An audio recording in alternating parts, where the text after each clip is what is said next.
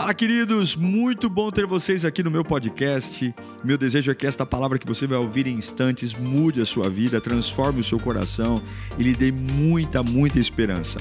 Eu desejo a você um bom sermão. Que Deus te abençoe. Deus me deu esta palavra e eu queria compartilhar com você. Hebreus 11:1 fala assim: Ora, a fé é a certeza daquilo que esperamos e a prova das coisas Uau! A fé é a certeza do que eu espero, porém não vejo. Fala comigo, espero, mas não vejo.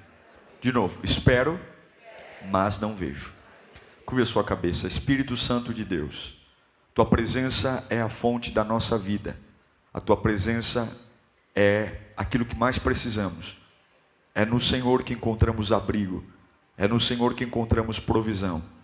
É no Senhor que encontramos salvação. É a tua presença que nos abastece. É a tua presença que nos renova. Se não for a tua presença, não há razão alguma para estar em pé. Se não for a tua presença, nada e ninguém, nada e ninguém nos manterá em pé. Oh Deus, fala conosco nesse domingo, nesse domingo de sacrifício, nesse domingo que lembramos de dor, lembramos de aflição, mas também lembramos de ressurreição, lembramos de túmulo vazio, lembramos de esperança, lembramos de uma promessa: eu voltarei, eu voltarei. Fala conosco, Pai querido, em nome de Jesus.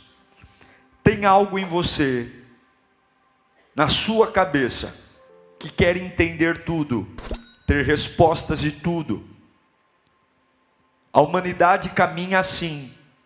O que ela não domina, o que ela não entende, ela cava, cava, investiga, instiga, até o dia de ter a resposta do porquê acontece o que aconteceu.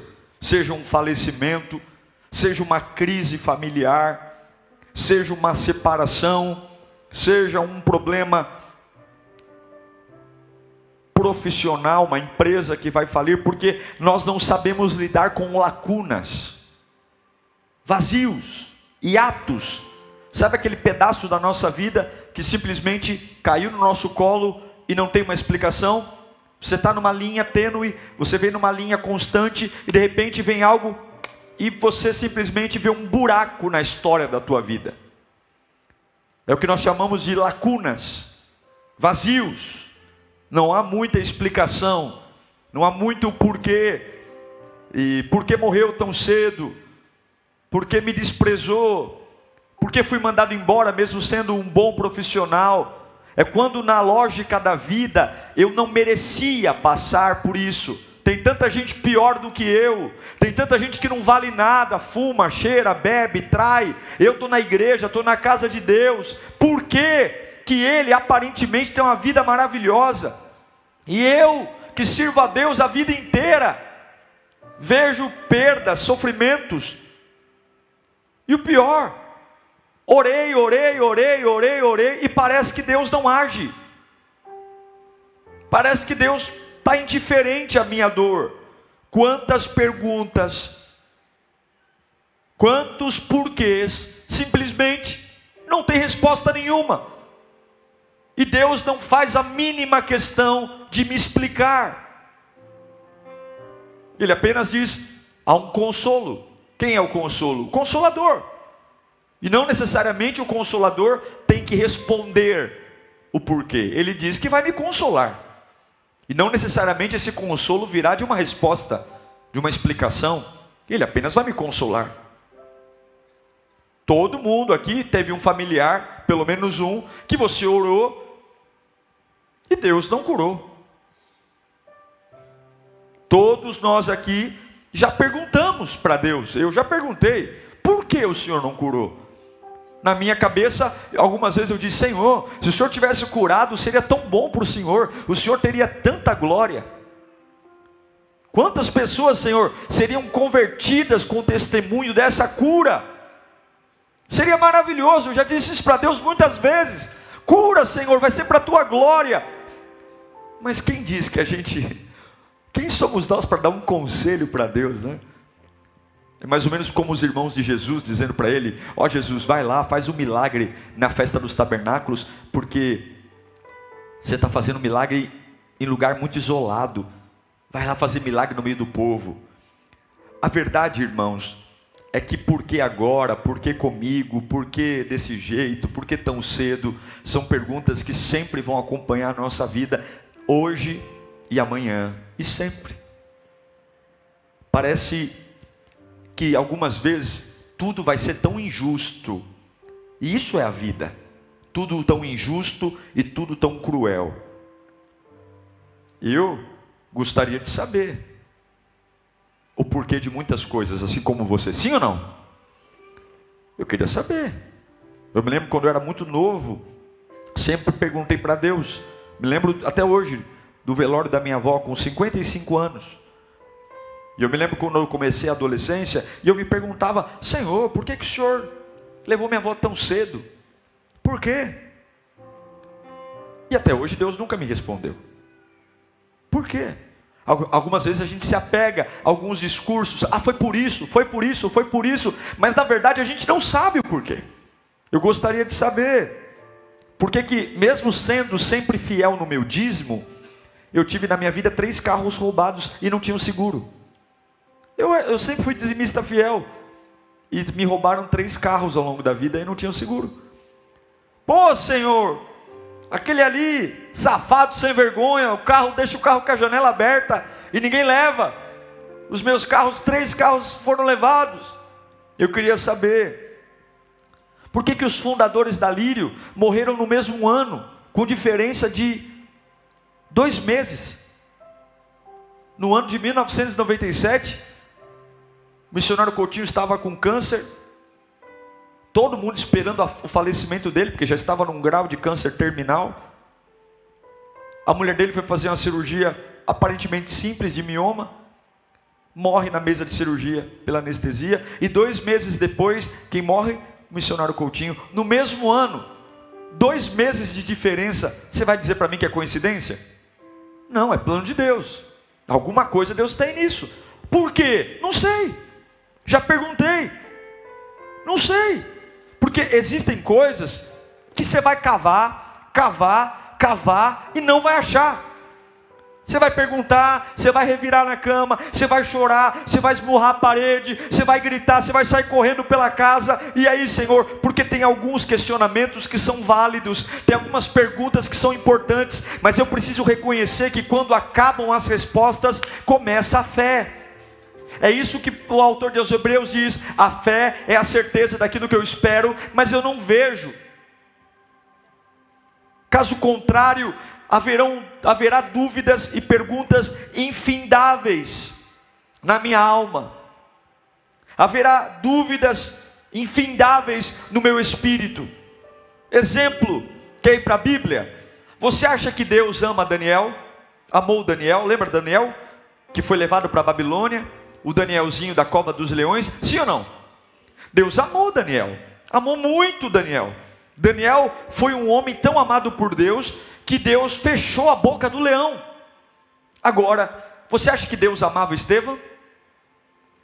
Estevão foi o primeiro diácono da igreja cristã.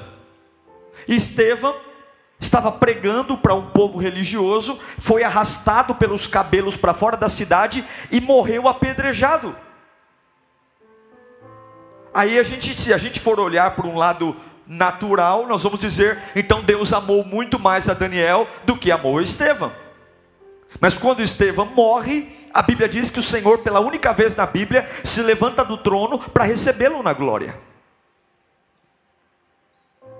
É mais ou menos o que Gideão fala em Juízes capítulo 6, versículo 13. O povo de Deus plantava, plantava, plantava, plantava, e os midianitas vinham e roubavam todo o fruto da colheita. E aí Gideão está pistola da vida, está nervoso, está com raiva, malhando trigo no lagar, lugar de pisar uva, ele está malhando trigo. E ali Gideão começa a desabafar, dizendo: Ah, Senhor! Respondeu Gideão: Se o Senhor está conosco, por que sobreveio tudo isso? Ele está fazendo uma pergunta: Por quê? Onde estão todas as suas maravilhas que os nossos pais nos contam? Quando dizem, não foi o Senhor que nos tirou do Egito, mas agora o Senhor nos abandonou e nos entregou nas mãos dos midianitas. Sabe o que é mais lindo? Gideão está dizendo: Por que, Senhor? Por que, que nós somos roubados? Por que, que os midianitas saqueiam a nossa colheita? Por que, que o Senhor nos abandonou? Cadê as maravilhas? Não, é, não falam que o Senhor cura, não falam que o Senhor liberta. Cadê a libertação? Cadê a cura? Cadê a porta de emprego? E sabe o que é o mais legal? Deus não responde, Gideão. Deus apenas diz: Eu sou contigo, homem valente. Deus não respondeu nenhuma pergunta dele. Então a gente volta ao ponto, ao ponto essencial. Eu me movo por respostas ou me movo por propósitos? Eu preciso entender cada pedágio da minha vida? Por que Deus livra Sadraque, Mesaque Abednego da fornalha de fogo? E não livra o primo de Jesus, filho de Isabel, João Batista, das mãos de Herodes. A cabeça de João Batista foi parar numa bandeja. Por quê? Me pergunte, por quê, pastor? Pergunte para mim, um, dois, três. Eu não sei. Eu não sei. Ele poderia ter livrado João Batista das mãos de Herodes, mas ele não livrou. Mas tem um diálogo que eu acho lindo em Atos capítulo 1, versículo 6. Olha, leia comigo. Então os que estavam reunidos lhe perguntaram: Senhor, é neste tempo que vai restaurar o reino de Israel? Senhor, é agora que o Senhor vai fazer o que a gente espera? E ele lhe respondeu: leia comigo um no três, um, dois, três. Não compete a vocês saber os tempos ou as datas que o Pai estabeleceu pela sua própria. Fala para o seu irmão, não é problema seu. O que Deus faz não é problema seu. É difícil, não é? Jesus, quando é que tudo vai ser revelado? Quando é que o Senhor vai voltar? Quando é que o trono vai ser estabelecido? Não vos interessa, não vos compete saber o que o Pai determinou por sua própria autoridade. Então eu estou dizendo para você que Deus decidiu livrar Daniel da cova dos leões, e Deus decidiu não livrar Estevão das pedras.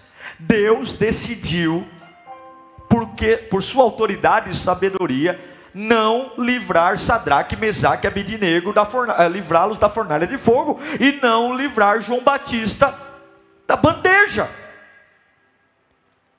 Essa resposta aparentemente é desagradável, mas ao mesmo tempo é excelente. Não vos compete saber.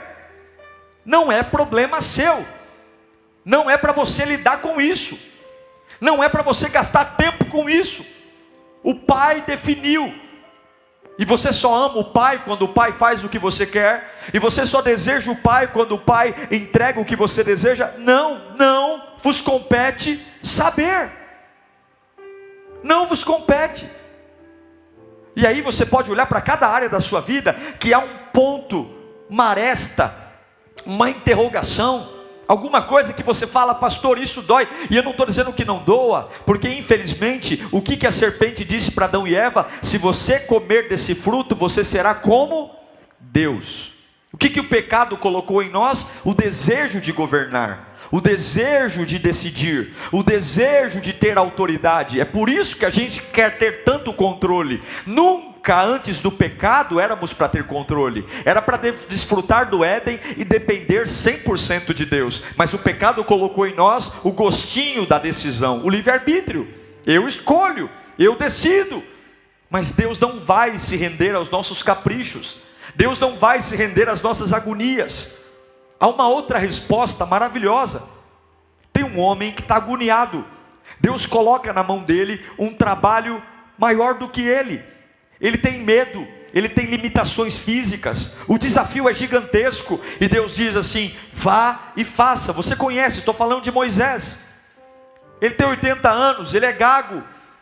E agora ele está fazendo uma pergunta para Deus. Ele quer garantias de que tudo vai dar certo. Porque Deus falou para ele voltar para o Egito, lugar onde ele viveu 40 anos, e falar com o Faraó. Não é mais o mesmo Faraó que o criou. Mas o Egito tem memória. Moisés tem problema na língua. Alguns dizem que é fanhoso, outros dizem que era gago, enfim, mas para um diplomata, o mínimo que um diplomata tem que ter é saber falar, é falar direito. E Deus o manda ir para um desafio. E a primeira coisa que Moisés pergunta é: me explique, me diga algo poderoso para eu dizer para Faraó quem me enviou. Me fala aí uma frase de efeito. Me mostra aí um poder gigantesco. Coloca em Êxodo 3,13. E Moisés perguntou: Quando eu chegar diante dos israelitas, e lhes disser, o Deus dos seus e, e, e lhes disser, o Deus dos, antepa, dos, dos meus, seus antepassados me enviou a vocês, e eles me perguntarem qual é o nome dele? O que lhes direi? O que que Moisés está querendo? Senhor, me dá uma resposta. Eu estou no meio de um desafio que o Senhor me colocou. Me dá um nome seu aí. E quando eu pronunciar esse nome, Faraó vai cair de joelhos. E que esse nome seja uma explicação e que esse nome seja algo que vai trazer, eh, vai elucidar o ambiente. E Deus disse: Eu sou o que eu sou. O que, que isso responde? Nada. É isso que você vai dizer aos israelitas. Eu sou o que eu sou. Você não vai colocar adjetivo em mim. Você não vai mandar em mim eu serei tudo o que você precisa no tempo que você está vivendo.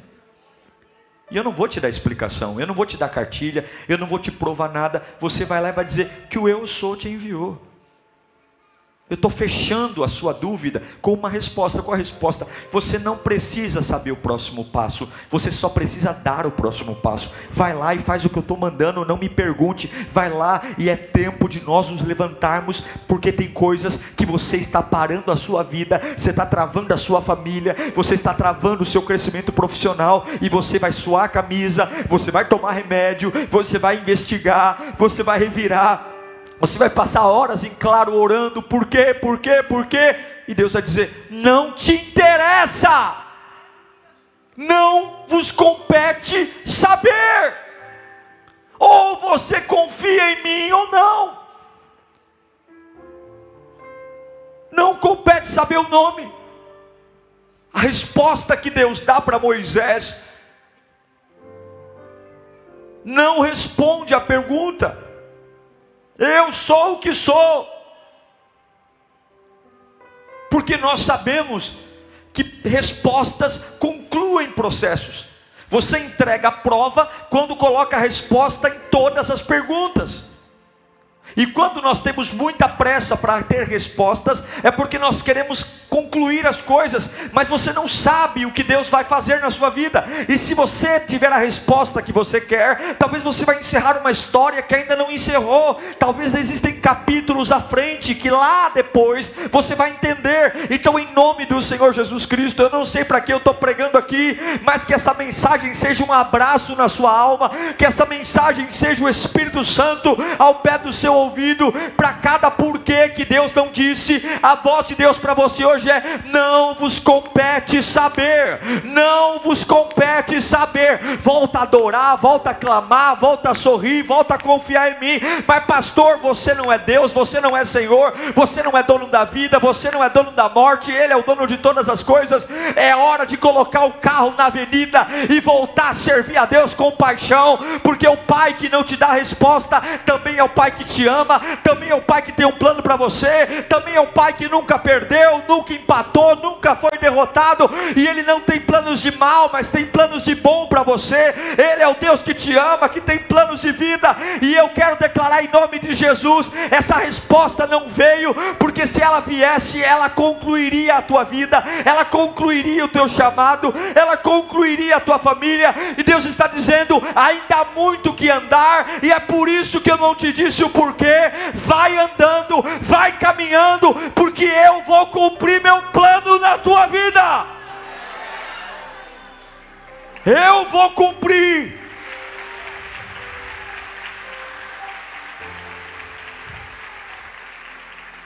Mas a pergunta que Moisés fez foi respondida. Quando me perguntarem quem é o Deus que me enviou, a resposta que Deus deu para Moisés foi: diga que o eu sou te enviou. Mas lá na frente, Jesus respondeu a pergunta de Moisés. Moisés já estava morto. Jesus respondeu em João 14, 6.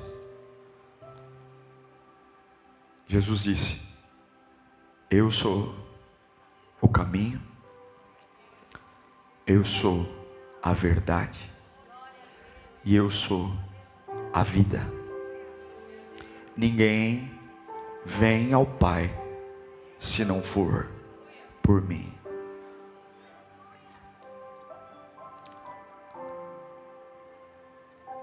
Tem coisas que você não vai saber, mas tem coisas que você pode saber.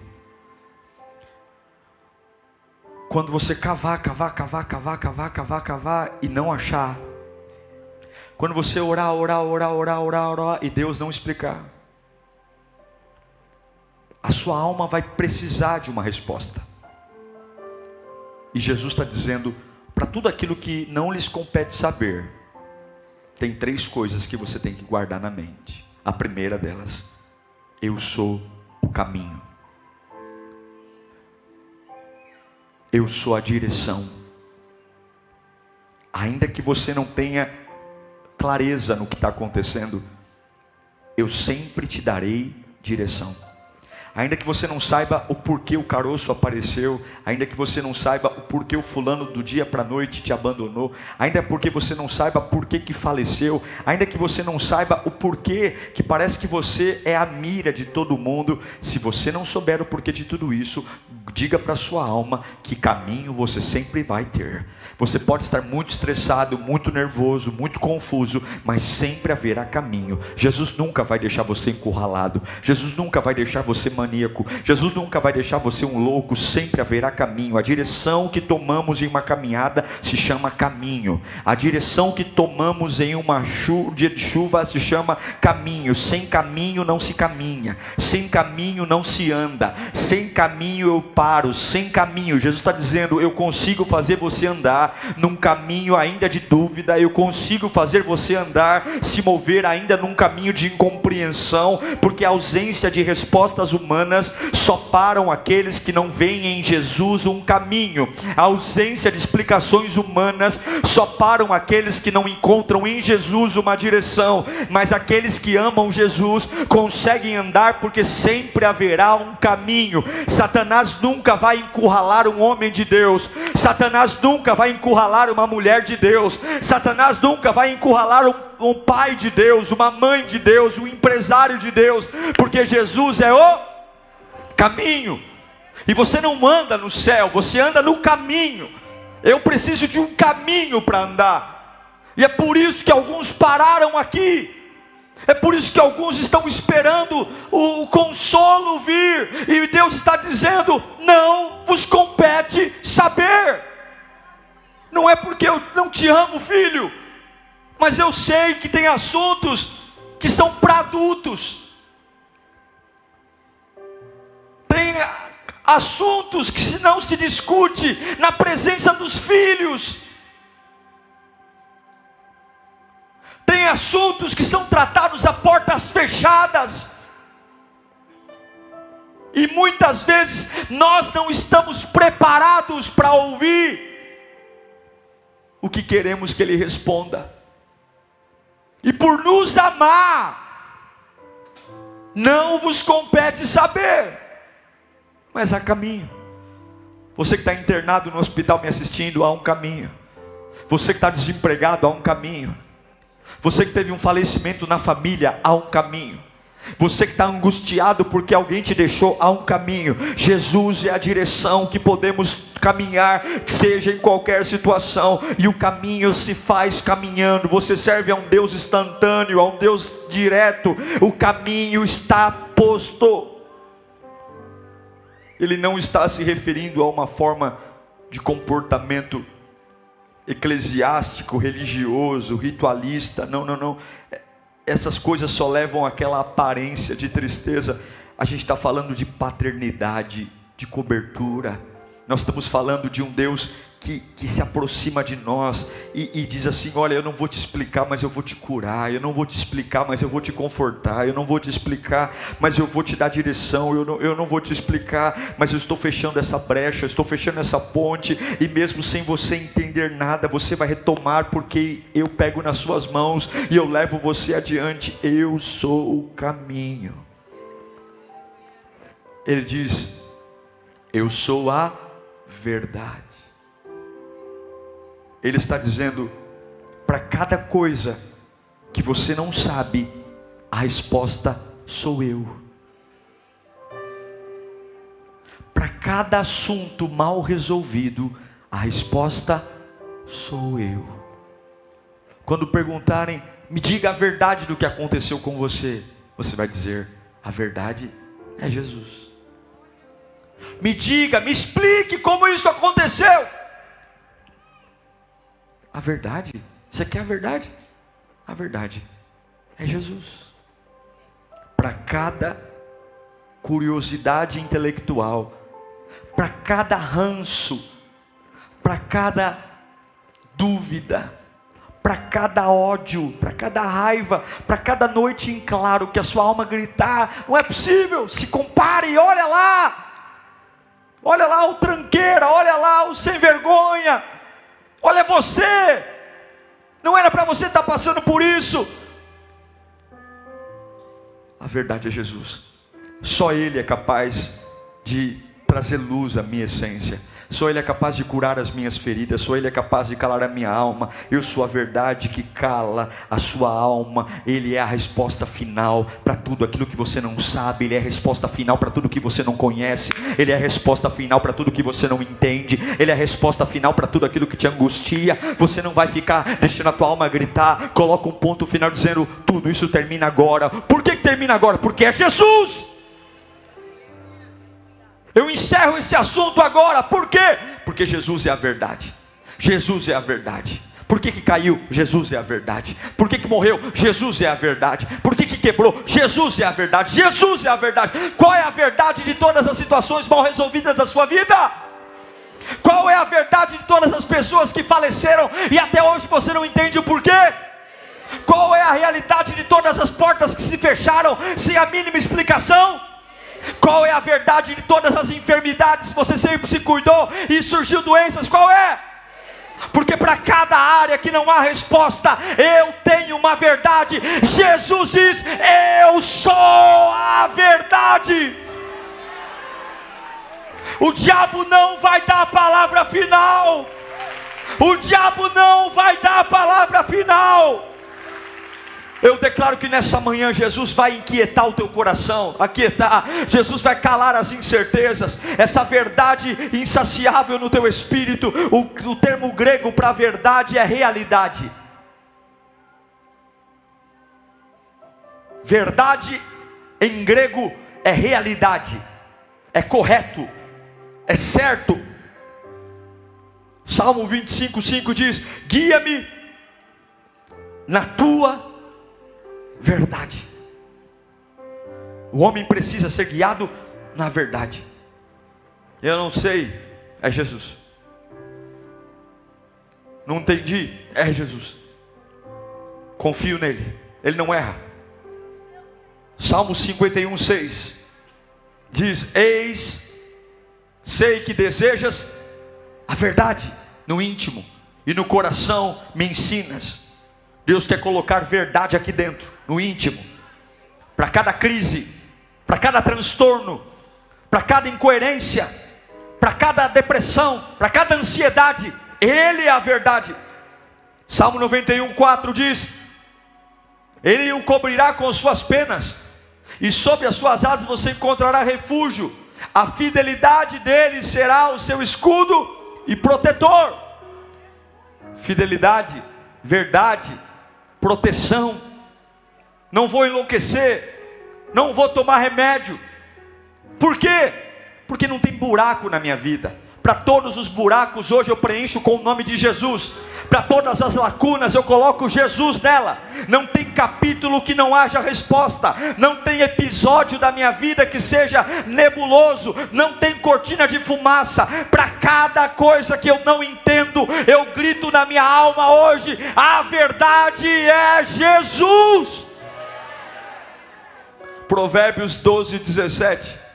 Salomão diz: Ele é a testemunha fiel dá testemunho honesto, mas a testemunha falsa conta mentiras. O que, que ele está dizendo? Ele é o Deus da justiça. A testemunha fiel fala a verdade. Ele não está mentindo para você. Então voltamos ao ponto inicial. Para cada coisa que eu não sei, para cada coisa que não me compete saber, eu tenho um caminho eu tenho uma verdade. Mas ele não disse só que é o caminho, a verdade, ele disse também que é a, a vida. Em João 11, 25, ele diz: Disse-lhe Jesus: Eu sou a ressurreição hum, e a vida. E aquele que crê em mim, ainda que morra,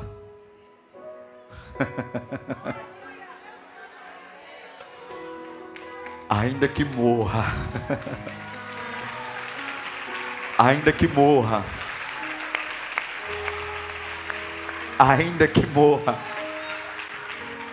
Ainda que morra o quê? Viverá.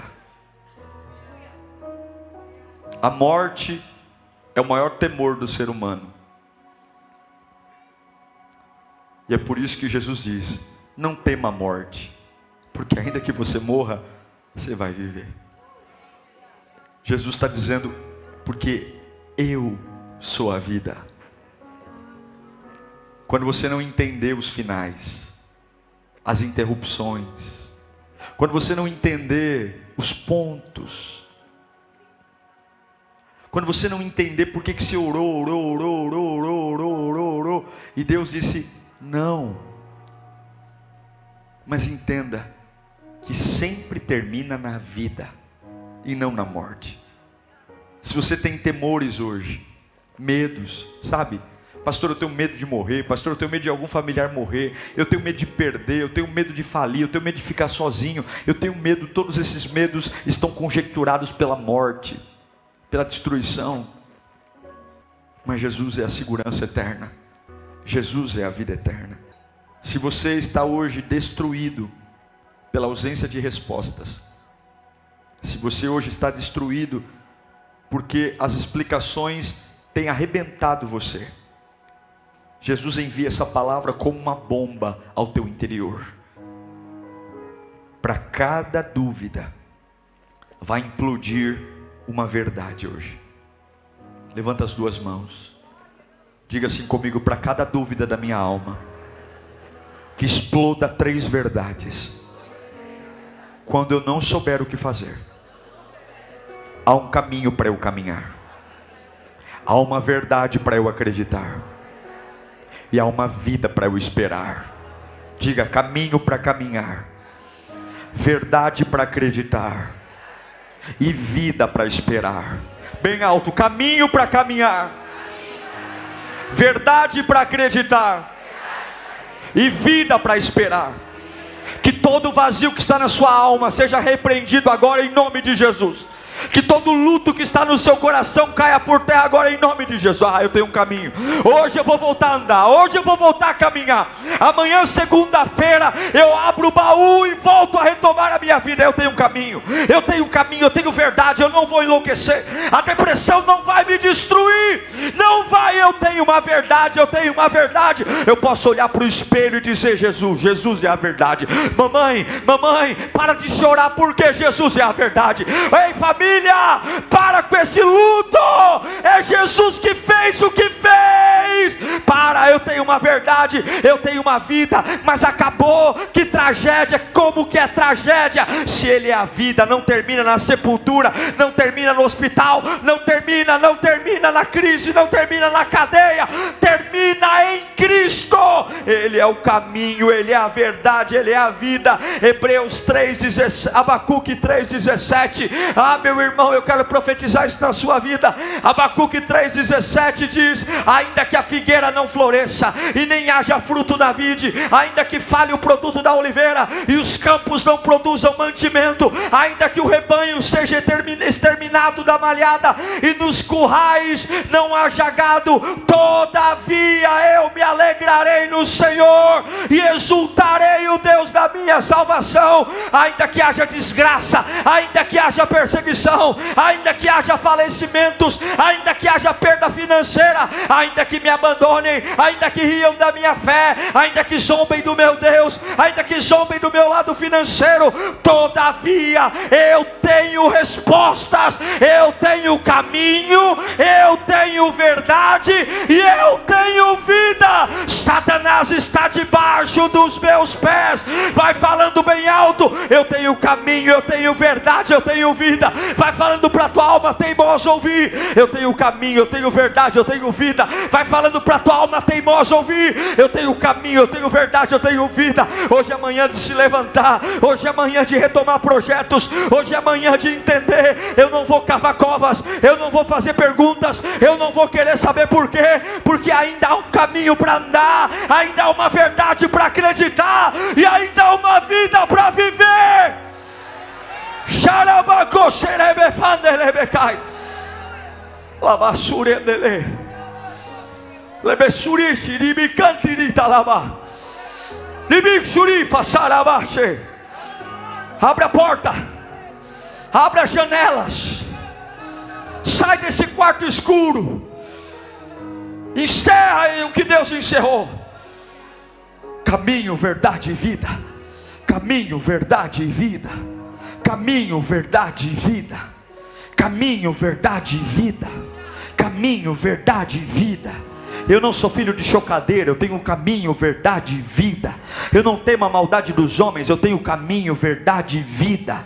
Eu não temo o dia mal, eu tenho caminho, verdade e vida. Eu não temo doença, porque eu tenho caminho, verdade e vida. Eu tenho caminho, verdade e vida. Um caminho para andar, uma vida para crer e uma um caminho para andar, uma verdade para crer e uma vida para esperar. Feche os seus olhos. Espírito Santo. Oh, Santo, Santo, Santo, Santo. Não vos compete saber, eu cuido de ti. Deita e deixa eu fazer.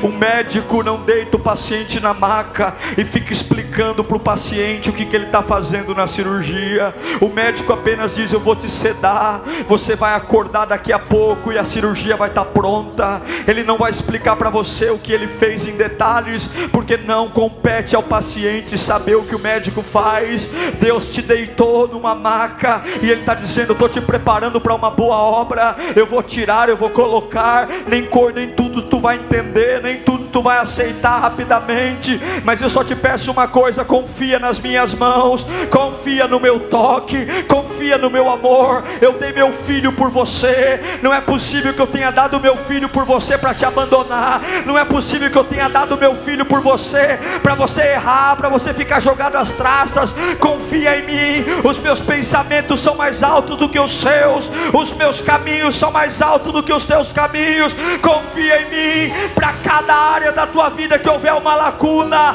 anda nesse caminho, creia nessa verdade e espere essa vida. Não termina na vergonha, não termina no vexame. Deus está te prometendo aqui hoje. Abre o teu coração. Não termina na vergonha, não termina no vexame, não termina na crise. Tu não vai morrer em cima de uma cama louco, não. Tu não vai morrer em cima de uma cama doido, não. Eu não errei. Espera, anda no caminho, creia na verdade espera a vida, a vida, a vida, a vida, a vida, a vida, a vida. Uau! Eu tenho certeza que Deus falou com você. Tenho certeza que depois desta palavra a sua vida não é mais a mesma. Peço que você também me acompanhe nas minhas redes sociais: Instagram, Facebook YouTube. Me siga em Diego Menin. Que Deus te abençoe.